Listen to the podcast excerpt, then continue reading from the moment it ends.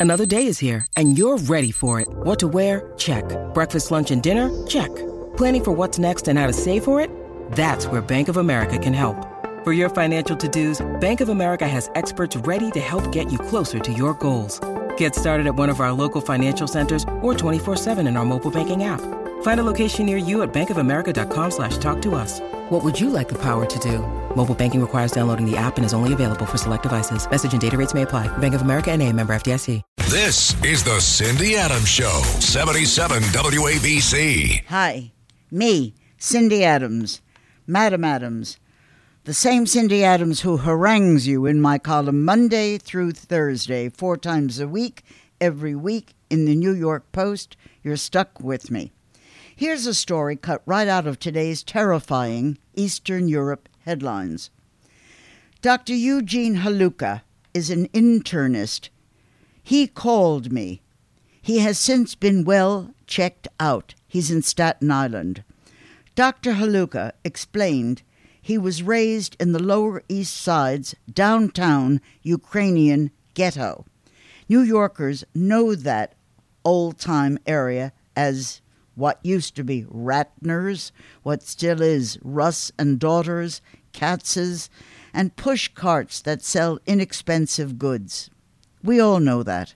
And he now tutored me on how, other than to, in other words, we should all just stop clucking and do something about what's happening in Ukraine, not just watch television and just commiserate over the war news. We need to help. Okay, okay. So I said, what, what are you talking about? The doctor said required instantly and immediately is military frontline medical and surgical equipment. I said, "Well, what's what's that mean?" He said like bandages, catheters, soft cast leg boots, braces, splints, chest tubes, quick clot material. I don't know what all of that is, but he said we must get it together and address this desperate need instantly. And the one who was the first responder to it was Northwell's CEO, Michael Dowling. He's an Irishman, but he PDQ'd, shipped crates of these necessaries. Dr. Haluka said, quote, The world is responding to help our people. All Europe is helping. He said, Germany, England, Poland, even Japan and Taiwan are shipping medical equipment and antibiotics. And, he told me, Leonardo DiCaprio's Jewish grandmother is from Odessa. So DiCaprio contributed $10 million to the effort. And Ashton Kutcher's wife, Mila, who is from the Ukraine, sent $3 million. But we're simple people. We can't all know how to do this. We can't just fold things like that into an envelope and put it in the mailbox. How, if we could find out how to get it together, how do we get it there? And to whom does it go? He explained connected communities are everywhere. A little Russia is what one side is called. It's on Long Island. The Lower East Side has assorted clubs and organizations. New York City has a Ukrainian credit union. There's also, he told me, National Bank of Ukraine. You type in bank.gov.ua, comma, help Ukrainian army. I'm repeating it. It's bank.gov.ua,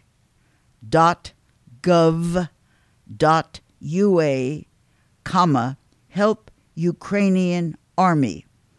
It then responds and asks credit card information. Said Dr. Haluka, Sunday morning, when everything started in the Ukraine, the country's foreign minister and their military attache called me. They told me, send food, formulas, specific medical equipment. We need it desperately. We instantly, we Ukrainians, shipped out 150 boxes with 28 crates of specific medical equipment immediately. He said Ukraine also needs level 4 body armor and bulletproof shrapnel jackets. I don't understand what that is or where you even find it. He said you can buy it in the USA, but minus official approval, you cannot ship this out. You require special, appropriate shipping out licenses. Agencies can secure that, he said. But he also said, everyone, do something. Help. Okay, now to this side of the world. America's awards, uh, Oscars, Tonys, statuettes, whatevers, the stuff nobody cares about or listens to anymore because so much film today is junk. That's movies, streamers, oldies, shows about everyone shooting everyone else, killing, documentaries about people we don't even care about, including the Showtime one that was on me. Well, that wasn't, of course, so bad. And there were series and repeats and TV junk and female news anchors who mispronounce foreign names of places they've never been to or heard of and certainly never pronounced before. Okay, so now we come to an Oscar frontrunner. That's Jessica Chastain. She dug out from under the pounds of mascara she had to wear to play a person called Tammy Faye Bakker. That's with two K's, B A K K E R. Jessica Chastain has been nominated for her role in The Eyes of Tammy Faye. Listen, I was there then. I know her. I knew her. She's gone now. Many of our kids today, now going to college, might not know that name. Me, I, of course, know it. Listen, I actually have blouses that are older than half the people on this planet. In the day of the Long Island Reverend Jim Bakker, who in his day dominated the headlines, there was also the everywhere and around his overdressed, overmade up lady, Tammy Faye. This is a Yenta who would make speeches everywhere, any place. I knew Tammy Faye Bakker. She'd speak without a camera or a microphone. Just light a match and she'd do 10 minutes anywhere. Some of us can still remember the 80s homophobia and fear.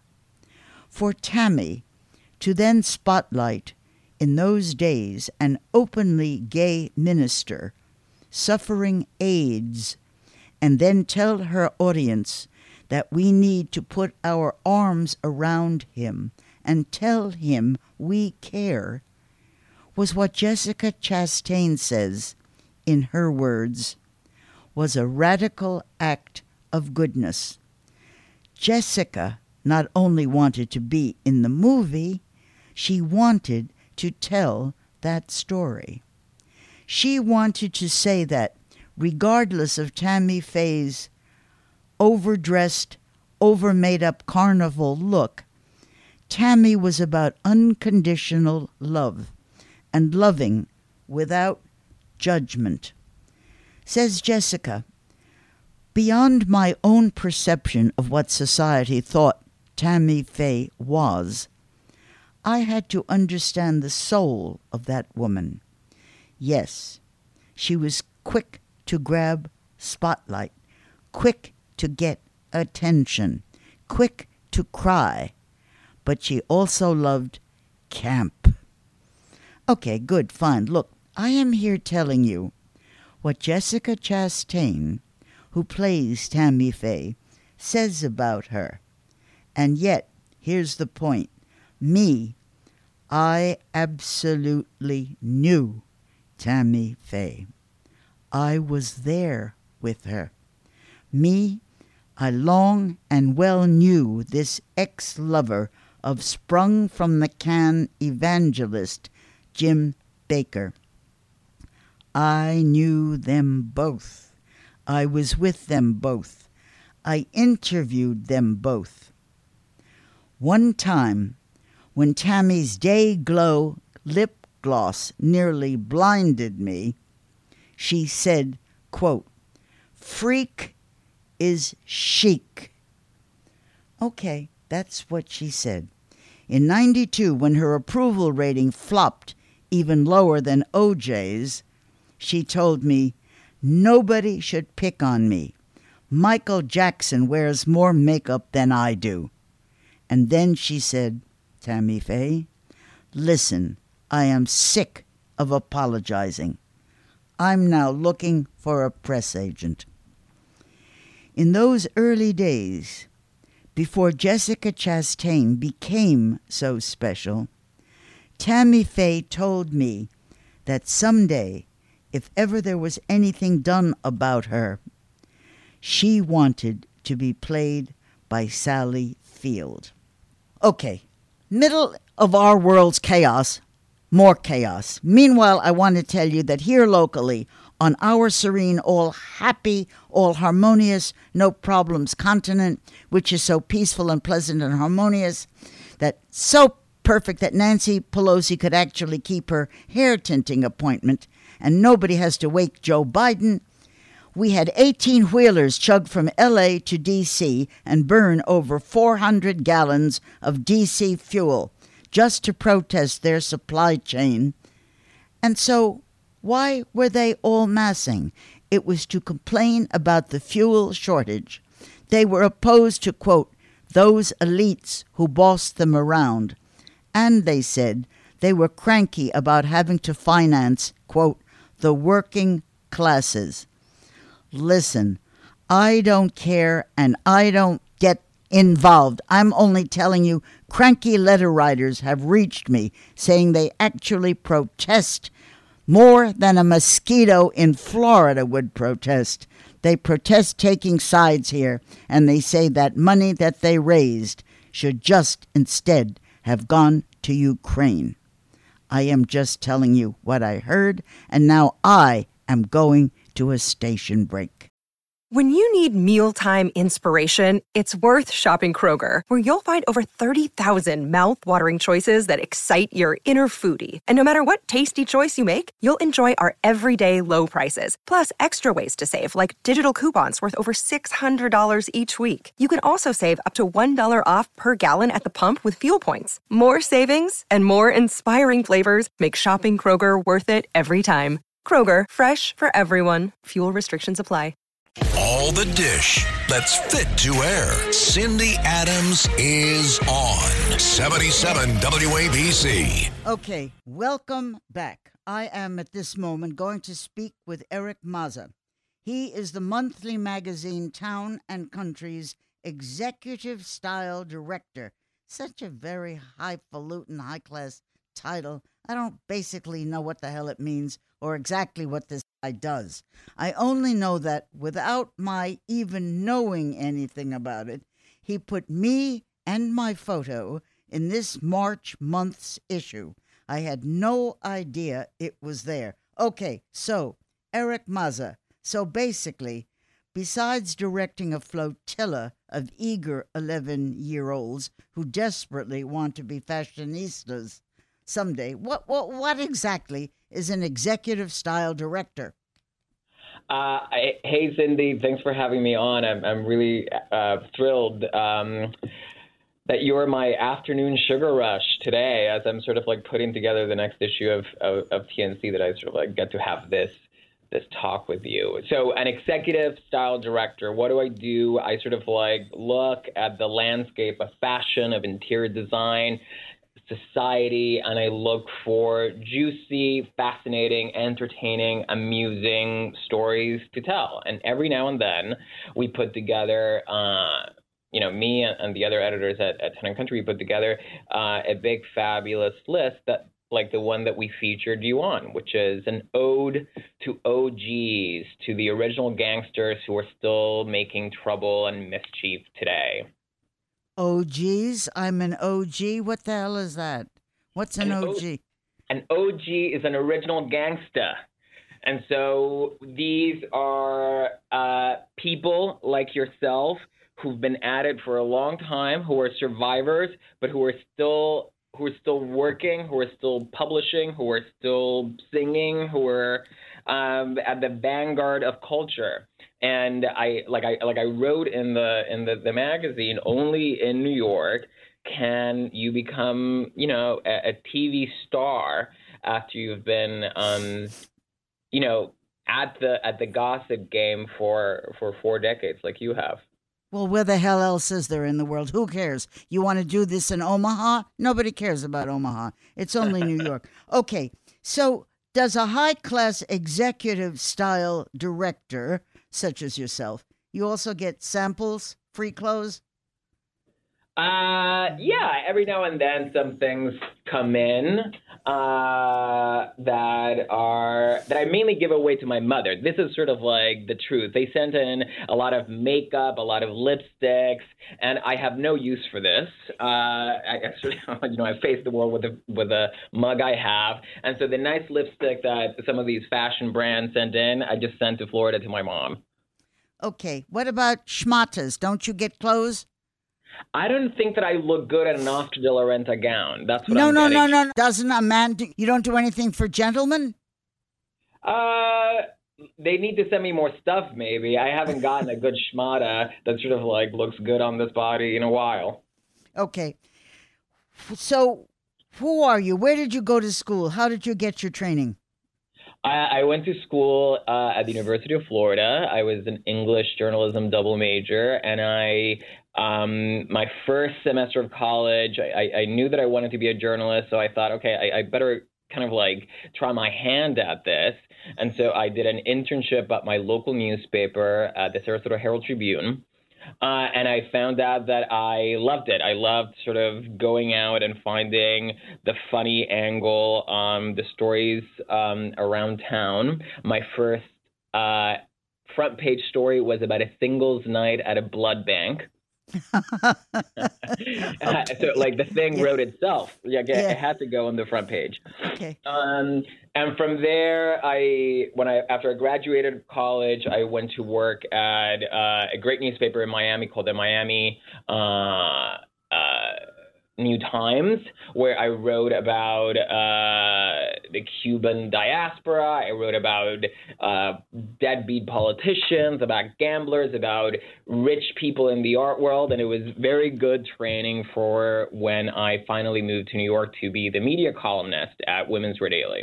Okay, but Miami or Florida has changed. Now everybody there is senior. You have to come with a walker. It's the only way you can get around in Florida. What would you write about now, for God's sake, where the late dinner is five o'clock? That's what Florida is.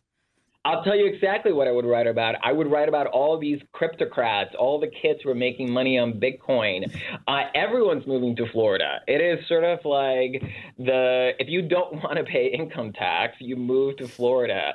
Uh, you know, you you you stop in Palm Beach or in Miami or in Miami Beach, and it is popping. It, it's very buzzy. Every restaurant is packed. So it's not just like a retirement communities.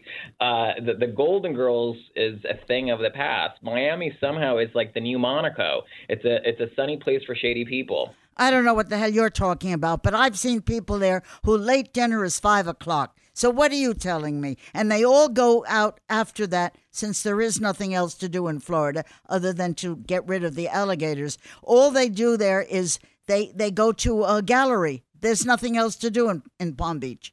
Let me ask you something, Cindy. Have you been following this whole Julia Fox, Kanye West romance that I guess just ended recently? Well, not exactly. I mean, I wouldn't put Kanye as somebody I'm really looking up to. and I'm getting tired of you if this is what you're going to be telling me. No. Okay. Do you remember your first celebrity or your even your first mistake?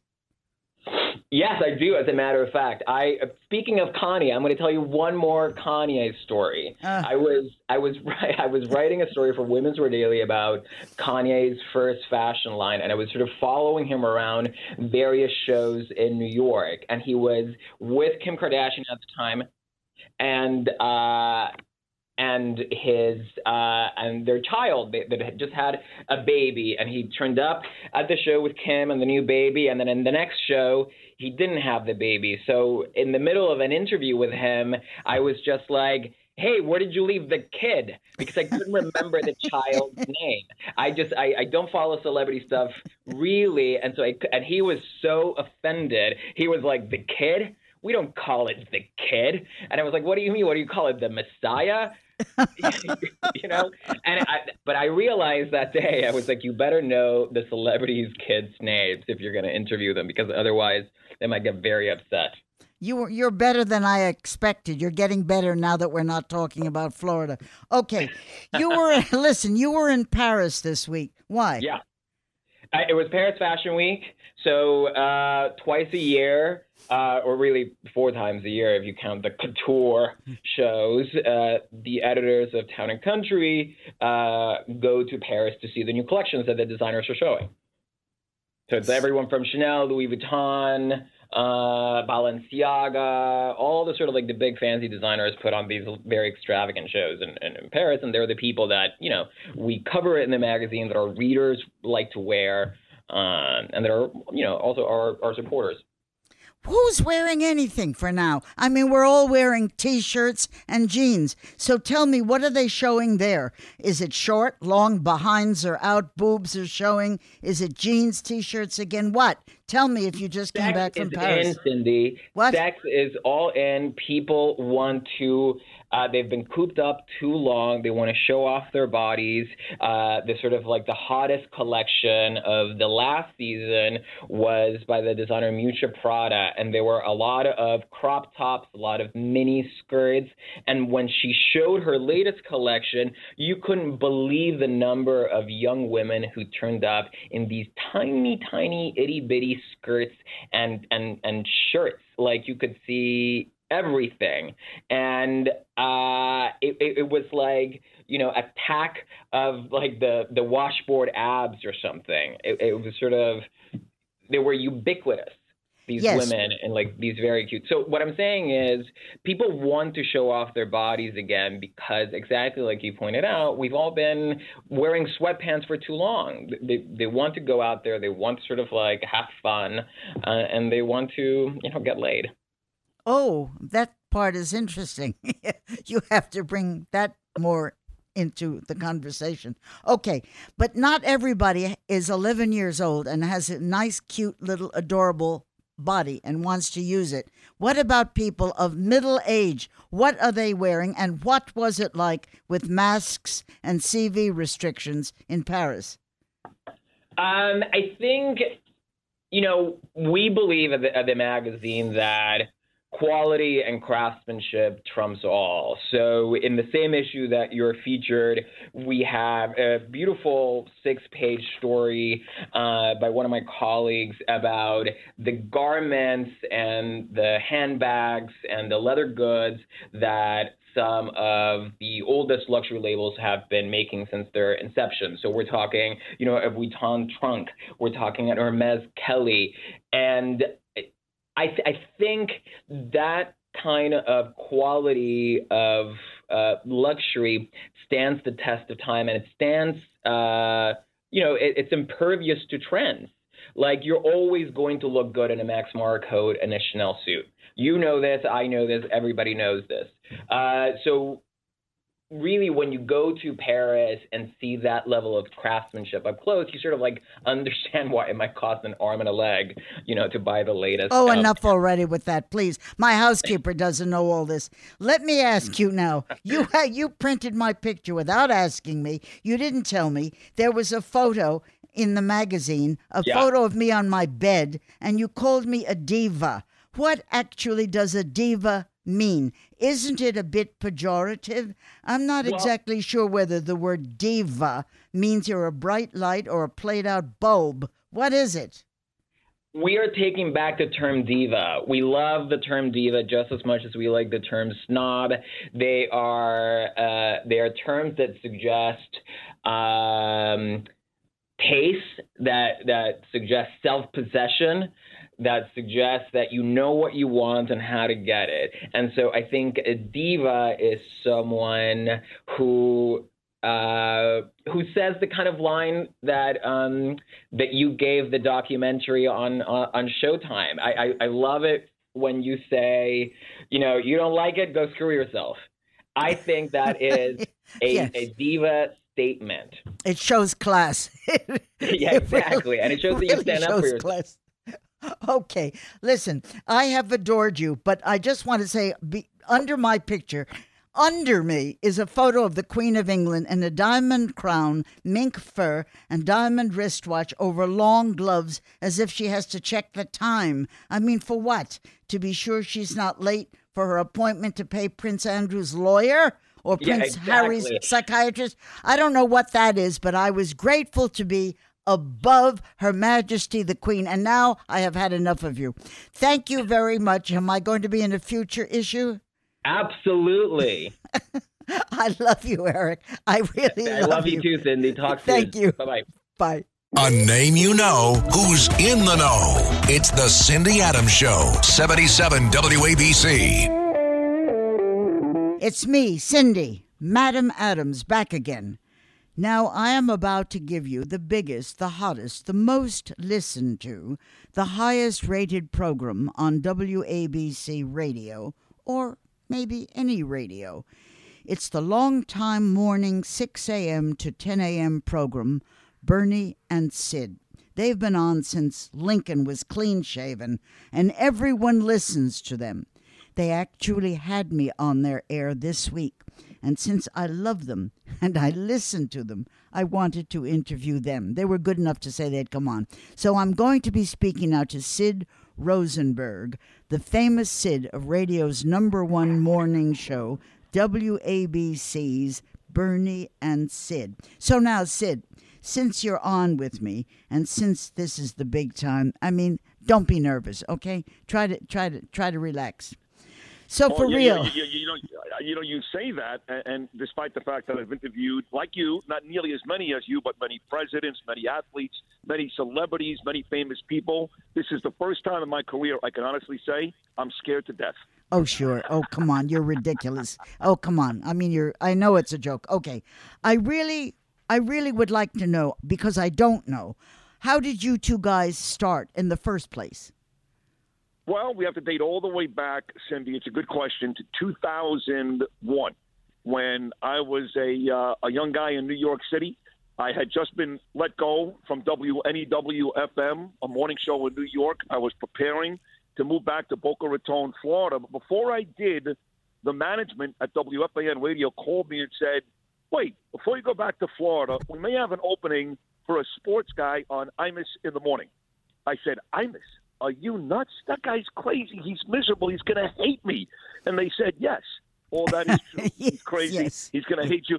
Yeah. But it's going to be great for your career. I said, okay, I'll give it a shot. And uh, as luck would have it, unfortunately, he didn't hate me. He actually liked me. And I joined the Imus Cast in 2001. And Bernard McGuirk was a valued member. In fact, he spent 30 years as Don's executive producer. So we did on-air work together between 2001 and 2005. And then when I got fired in 2005, we remained in touch. And we always said, Cindy, one day we're going to work together. And sure enough, 11 years after I got fired in 2005, we joined forces at WABC in 2016. And the rest is history. Obviously you're both so good and talented and work so well together. But could you do a radio program all by yourself? Yeah, that's what I did most of my career, to be honest. When I went down to Miami, I spent the better part, Cindy, of 10 years doing three different morning shows at three different radio stations alone. And I was asked in the first book that I wrote, I just wrote my second book, would I rather work with somebody again? And I said, unless it's the perfect partner, I would rather not. Well, as it turns out, I do have the perfect partner in Bernard McGuirk. But the folks that listen to us now, uh, Cindy, as you know, Bernard has been very sick. He is in the midst of battling stage four prostate cancer. He's about as courageous and brave as anybody I know.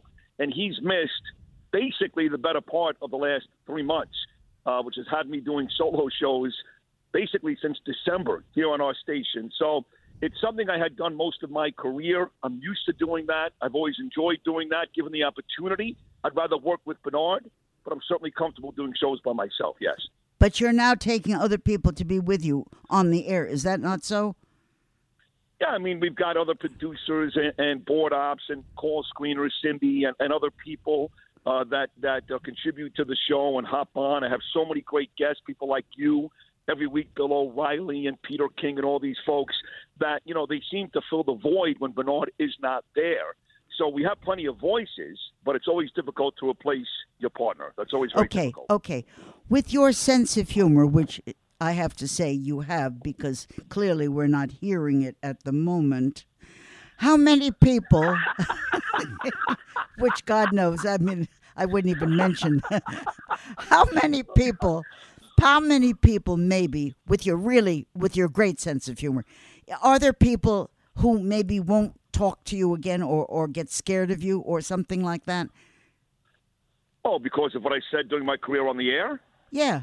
Yeah. I Oh, mean, I have so had that. Would would you oh, not? so many, Cindy, so many. You know, listen, being on IMUS was a blessing and a curse. It was a blessing in that I was a guy that came to New York with very little experience that nobody knew, and in a matter of three weeks, three weeks, I became topic of conversation on the Howard Stern show, Rush Limbaugh, The View, you name it, because of a faux pas I made on the air with Don Imus. So I became infamous, not famous, but infamous overnight. But with that said, 20 plus years later, people still, Cindy, hold against me what I said on the Imus show back in 2001. And it's cost me, and this is not an exaggeration, millions of dollars and tons of job opportunities. There are people who are scared to death of me because I don't lie, I don't beat around the bush.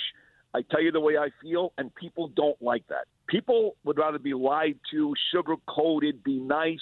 That ain't Sid Rosenberg. So the answer is yes, in a big way. Millions of dollars, plenty of opportunities, and tons of people that are scared to death of me. Let me tell you something, Cindy. I wouldn't want it any other way. Okay. Are you allowed to, or can you say whatever the faux pas was you made? Well, yeah, it was a it was a uh, poor attempt at humor, talking about the Williams sisters, Venus and Serena Williams, and I've I've uh, apologized for it in my book, time and time again on the air. But uh, what I did say, uh, I was asked by uh, a guy named Bud Collins, who used to cover uh, tennis, and he was at the French Open, and he was on with me and Imus and a host of others. And he said, "Let me tell you something, Sydney. Not only are these Williams sisters great tennis players, they're pretty, pretty enough to be in Playboy." And I responded with, "Mm, "Maybe National Geographic." And uh, that was uh, that was rough. That, I mean, that, that I think that's in- funny uh, compared Well, to the I- I- rest of compared to the rest of the stuff you say. That was pretty good. hey, let me tell you something. What? You, you you'd be surprised, Cindy, how many African American people, and I mean actors, athletes, big name people that reached out to me and said, "I got to tell you, I thought that was kind of funny." Exactly the same reaction you just had, but Yeah. but management didn't. I was fired. I was suspended. I was in I was in Time magazine. I was actually at the time. Uh, by Time Magazine, voted the worst person in the world, and this was weeks after Milosevic killed all of his people in his own country. Listen, I would have voted. I would have voted. okay, what time you get up in the morning and how? With an alarm clock, you nudge your wife. How do you get up? You see, I set the alarm for 3:45 a.m. every morning, but I'm so scared to wake up Danielle because if you thought Lorena Bobbitt was tough, you got something coming. So automatically, my body alarm goes off at 3:30 out of fear, not because I'm sensitive, not because I love her, not because I want to wake her up, because I'm scared to death. So I get up at 3:30 every morning instead of 3:45. I'm in the office usually by about 4:45 start preparing by five o'clock, and hit the airwaves at six o five sharp. Okay, but how does it all work? You get up and you have coffee. Do you have a muffin? Do you do you take a taxi? Do you take a bus? Tell me how does it work? I'd be terrified if I had to get up at that hour. And I am terrified, and it's awful. And people say to me all the time, Sid, you ever get used to it? And the truth is, you never do. You ever take a really good look at guys like Don Imus and Howard Stern? That's why they look like that. you get up in the middle of the night for 20 or 30 years, you ain't going to look good. But uh, it's the same routine every day. I get up in the morning, I make a cup of coffee at my apartment in my Keurig. I take it down. I have a driver. His name is Gene, Cindy. He's a cabbie, but I call him my limo driver. He's just a cabbie that lives two blocks away, and he literally sits outside my apartment building 4:30 a.m. every day, drives me to the office. So I have my coffee in his car. We converse a little bit. I get upstairs. I meet the guys on my cast. Bernard is usually home because he can't come to work anymore since he's become ill. And I just start preparing for the show uh, asking them for certain sound we'll use on different news events, getting the guests ready, getting the music ready, getting the bits ready. But it all starts at about 4:30 a.m. in my cab driver Gene's car with a cup of coffee and a 15-minute trip from the Upper West Side to Midtown Manhattan. Who pays for the cab? Are you serious? yeah, you pay for the Me. cab, you cheapo, or do you, or does WABC go for it? I need to Let know that. something. No, it's a fair question, and and the truth is, John Catsimatidis, who loves you and you love him, is so good to me and so generous and pays me so handsomely Oh, that I oh, pay for the oh, cab and I oh. don't mind. oh, I'm going to throw up altogether if this goes any further. I mean, really. So, do you ever screw up, I mean, or goof or throw in a bad word accidentally, as we all have periodically? Oh, a hundred percent. I mean, that's why you know most shows have a a, uh, a delay. My delay is like a minute. most shows are like seven to ten seconds. Yeah. Mine like a minute. But I will tell you what I love about this station, Cindy, is that John and Margot really give me reign to pretty much say what I want. I mean, it is not a PG show in the morning. You know, there's a lot of sexual innuendo.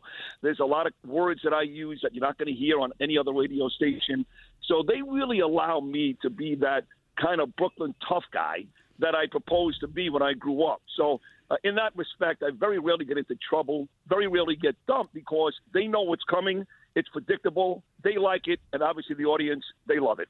Oh, listen, your story has really touched my heart. I tell you the truth, you're now going to get a raise. Enough already with how wonderful they are. I understand that. What what percentage of your boring four hours is pre-written in advance?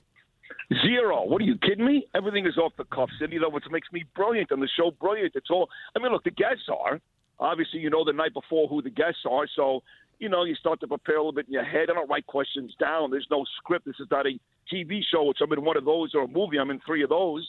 This is uh, right off the cuff. So outside of the guests. When I hit the airwaves at six o'clock in the morning, now Bernie does prepare more. He's got cuts. He knows exactly what he's going to talk about. For me, it's more off the cuff. It's more lifestyle discussion. It's more my wife, my kids, what movie I watch, what restaurant I went to. So very little is actually prepared the night before. It's I get into the studio and I just let her rip. And What to me, time that- do you go to bed at night? What time do you go to bed at night? Uh, after I have sex, uh, probably about nine What kind of sex? I- You mean, Prilly, you, you go to bed very quickly. I mean, let's get over that. Oh, okay. What percentage of your four? Okay, wait, wait, where am I? I'm, you're getting me all confused. En- enemies, enemies, enemies. Do you have any types out there who want to be you and are jealous? I mean, I guess so. Well, I mean, I, I, I hate to think that's the case, but to be honest, of course that's the case. And I'll tell you something else, Cindy. The worst part is that probably a bunch of them at our own station. They don't reveal themselves all the time, and they they smile in your face. You remember that song by the the O'Jays Backstabbers? That was a great song. They smile in your face and they put the knife right in your back. So uh, this this business, especially, and no one knows better than you. People are just so awful. Yeah, They're I know. Jealous, I know. envious. I know. You Have you- have, have you ever well like like now. So have you ever hurt anyone and then had to apologize really Well, I mean, I, I've set things on the air. Like, for example, the, the example I gave you earlier, the Williams sisters. I had to Yeah, okay. apologize on the air. But Okay. no, in fact, in fact, I'm the other extreme. I go out of my way to help people in the business, oh even please though I know. your story has touched my heart i'm getting nauseous with this who's been your lousy other than me who's been your lousiest guest My lousiest guest? Yeah. Uh, my lousiest guest ever. That is that is a uh, hard call. I, I I don't really have any lousy guests because if they come on once and they suck, I don't put them back. So I don't really have any lousy guests. Some are better than others. You specifically are, are amazing, but I don't have any lousy guests. You're not going to get me in a fight here, Cindy. Forget about it, sweetheart. It ain't going to happen. Oh, you, you know, you, what what do I need you for? I could have an, a, a singer on. I'm a singer. Listen, I am I am a I am a mother lover, and I never loved anyone in the whole world like I loved my mother. Tell me about yours. You you have her. You've had her on the show, have you not?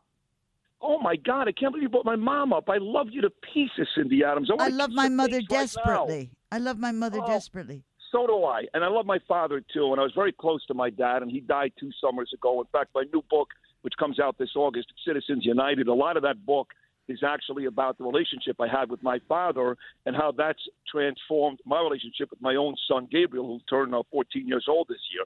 But in terms of my mom, yes, I just had her on the other day, International Women's Day. She was on that day. She comes on about once a month.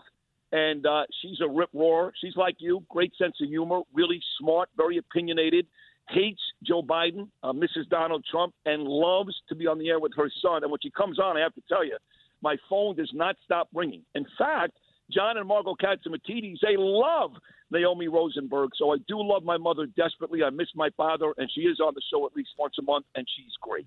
Okay. I have now been bored with you for a long time. I've had enough. I want you to hang up and never speak to me again. Okay? Are we set? Thank you, thank you, thank you, Sid. I love you. Thank you, honey. Cindy, I love you more, sweetheart. Thank you, okay. sweetie. Thank you. Thank Bye. you. Bye. Bye. Hi, it's Ernie Anastos. You know, your thoughts can affect how you feel, and how you feel can impact your thoughts. Addressing your mind and body connection is the key to improving your overall wellness. Bergen Newbridge Medical Center is the largest hospital in New Jersey, providing comprehensive, equitable, compassionate, and high quality emergency inpatient and outpatient medical care, plus mental health services and substance use disorder treatment. The Bergen Newbridge team can address your total health needs in one convenient location. Call 201 225 7130 for an appointment or newbridgehealth.org. The Cindy Adams Show, 77 WABC. Okay, I'm back. Here's a few more squibbles. You may have already read or heard or even smelled that ex governor of New York, Andrew Cuomo, and ex governor of New Jersey, Chris Christie, had a meal together at Fresco by Scotto. It's an Italian restaurant on East 52nd. It was mentioned in the papers. Ay, it was mentioned everywhere. It was probably written in crayon on the side of buildings. Kids are hopping over this hot piece of news that was probably even scribbled onto sidewalks. Not mentioned is that Cuomo has choreographed this. He's busying himself organizing meals for himself, and then also seeing who maybe will schlep along. Recently, he even actually snagged our so wildly busy New York City Mayor, Eric Adams, to dinner. Understand, Adams, who's been mayor an hour and a half, also has plenty of free time because most of what he's done so far is dress up in pressed suits and be photographed at events or speak on TV. He almost has no time left to locate where City Hall might be, or to praise his new DA, Alvin Bragg, whose thought of how to keep from being stabbed is simply not to walk into the blade.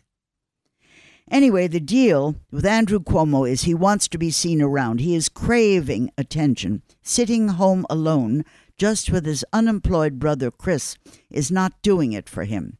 Shriveling alone somewhere, unseen and unheard, is not helping his comeback. Being out and around in public is the centerpiece of his new ad campaign. It's geared to redeem his image. So, Step one is he only frequents his most friendly restaurants where they know him, defer to him, have always fed him. He's gone to Fresco forever. He has often held court in their most private upstairs dining room where you can stuff 35 ish unseen bodies. Andrew Cuomo, like him, don't like him, who cares? Andrew Cuomo is smart. And what he does is at the hand picked eatery of his choice, he's known to pre arrange a warm welcome for himself, plus some not so random, well placed supporters who just happen to be there also to greet him when he arrives. They are hand picked and they are placed there by design, like extras, and he is planning more of these sightings. So, who might be his special meal with some special guest next? Only the shadow knows. Okay, more. I want to talk more. I want to talk more. I'm going to talk more. See, my my idea is to try to get this station to maybe pay me by the word. I know I'm running over, running at the mouth, but my city is also having its troubles. Look, my religion is New York. I was born here. I live here. I work here. Even my baby dog is a Yorkie. I'm a devout New Yorker. So now I want to drone on and say a word or two about my city. With all the so called glories of my city, this capital of the world, New York, New York, it may be, possibly, could be, has a few small, tiny problems. Like, New York is unique. I mean, face it, where else on this planet do residents actually buy mutual funds with their welfare check. Or take one long jam packed Lexington Avenue bus. That's a main artery in New York. The street is crowded, jammed. Lexington Avenue is a one way street going downtown. So, this young lady was having difficulty fishing for whatever necessary money in her purse to pay for the fare. The nearest passenger was a man, and he volunteered, Ma'am, may I please pay your fare? He asked that. Blushing, she stammered, Oh, gosh, no, no, I, I couldn't let you do that. After all, you're a total stranger. He said, No, not really. You already unzipped me three times. So I want to tell you a little bit about Broadway. Broadway's Cort Theater was just renamed for my longtime forever friend, James Earl Jones. We met in the 80s. I maybe know James Earl a week or two under 50 years. I have been backstage in his dressing room when the play was Can't Take It With You, and he was sitting just in his drawers. Listen, I know him I knew his wife. I know his son. I was there when son Flynn zipped him up and adjusted his suspenders before he met the public. I recall Jimmy and his wife Cece eating in my kitchen. I can't forget calling him a while back, and it was upsetting. I called him and the Pulitzer Prize winner with assorted Oscars said to me quietly, It's better if you write me instead because I can no longer hear on the phone. And one Christmas, I remember him reading Abraham Lincoln's 1848 manuscript aloud in that glorious, sonorous tone. When he was in Broadway's Driving Miss Daisy, he said, through a cookie in my apartment, quote, The play's structure is really simple. No makeup. If I get shiny, they powder me. My wardrobe is a black suit and tie. The show's only 90 minutes, no intermission and then this incredible one time great voice for CNN added, So, if you have to pee, you'll have to crawl over someone. I, James Earl Jones, I love you. Another happening. Princess Diana, I met. I understood. Kristen Stewart is now an Oscar maybe for playing her. Kristen Stewart, I don't understand. Kristen said about playing this character, Princess Diana, I had to learn everything objectively. We haven't objective experiences with people we don't know. It's always through some funnel or lens. Di had unstoppable energy, but was stopped. Losing her made her character ghost like. She remained remote, but she liked people, sort of. Unknowable, this is Kristen speaking about Princess Di. Unknowable, she helped people connect with fellow humans. The job was to be as present as possible. Everyone should have a different experience with that movie, to be able to hold her energy again. And said Kristen, We are all Lady Di when we watch Spencer. I don't know what all that means. The movie was good. It was okay. The explanation, not. By the way, I I knew Princess Di. I mean, not well, but I knew her. I remember going to Brooklyn once, and she was in charge of a ballet. And when we had the ballet over, she went upstairs where there was a toilet that was specially assigned with a big notification for Princess Diana only. So when she went to Brooklyn, if you had to pee, you had a problem or you had to go to the Bronx. There was a special can just reserved for Princess Diana. Okay, now, the Post, New York Post, my beloved newspaper, wrote about Carmine Street's Ukrainian restaurant, Sveta, S V E T A. Outside it, Ukrainian flags fly. Inside it, knowing her family is suffering death and devastation in Kharkiv, Svetlana Savchits cries.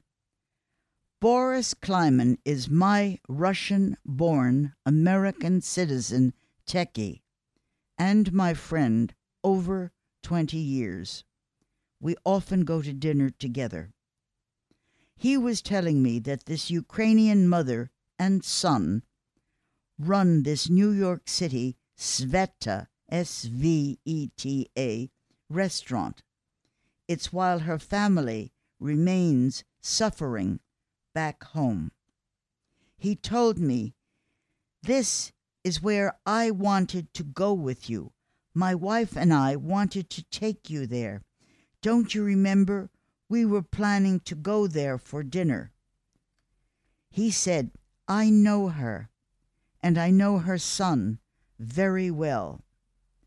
Now I also know her family is being bombed. Okay, this is Cindy. I'm going to say good night to you. I'm going to say goodbye to you. I'm going to give you back to radio station WABC because my time is up. But I will say that New York City is to visit again and again and again. Kevin McCarthy, California's congressman, leader of the House of Representatives, was at the St. Regis. That's considered a really large schlep from downtown Palo Alto. Even he gets out of Washington and California because he comes to only in New York, kids, only in New York. Bye.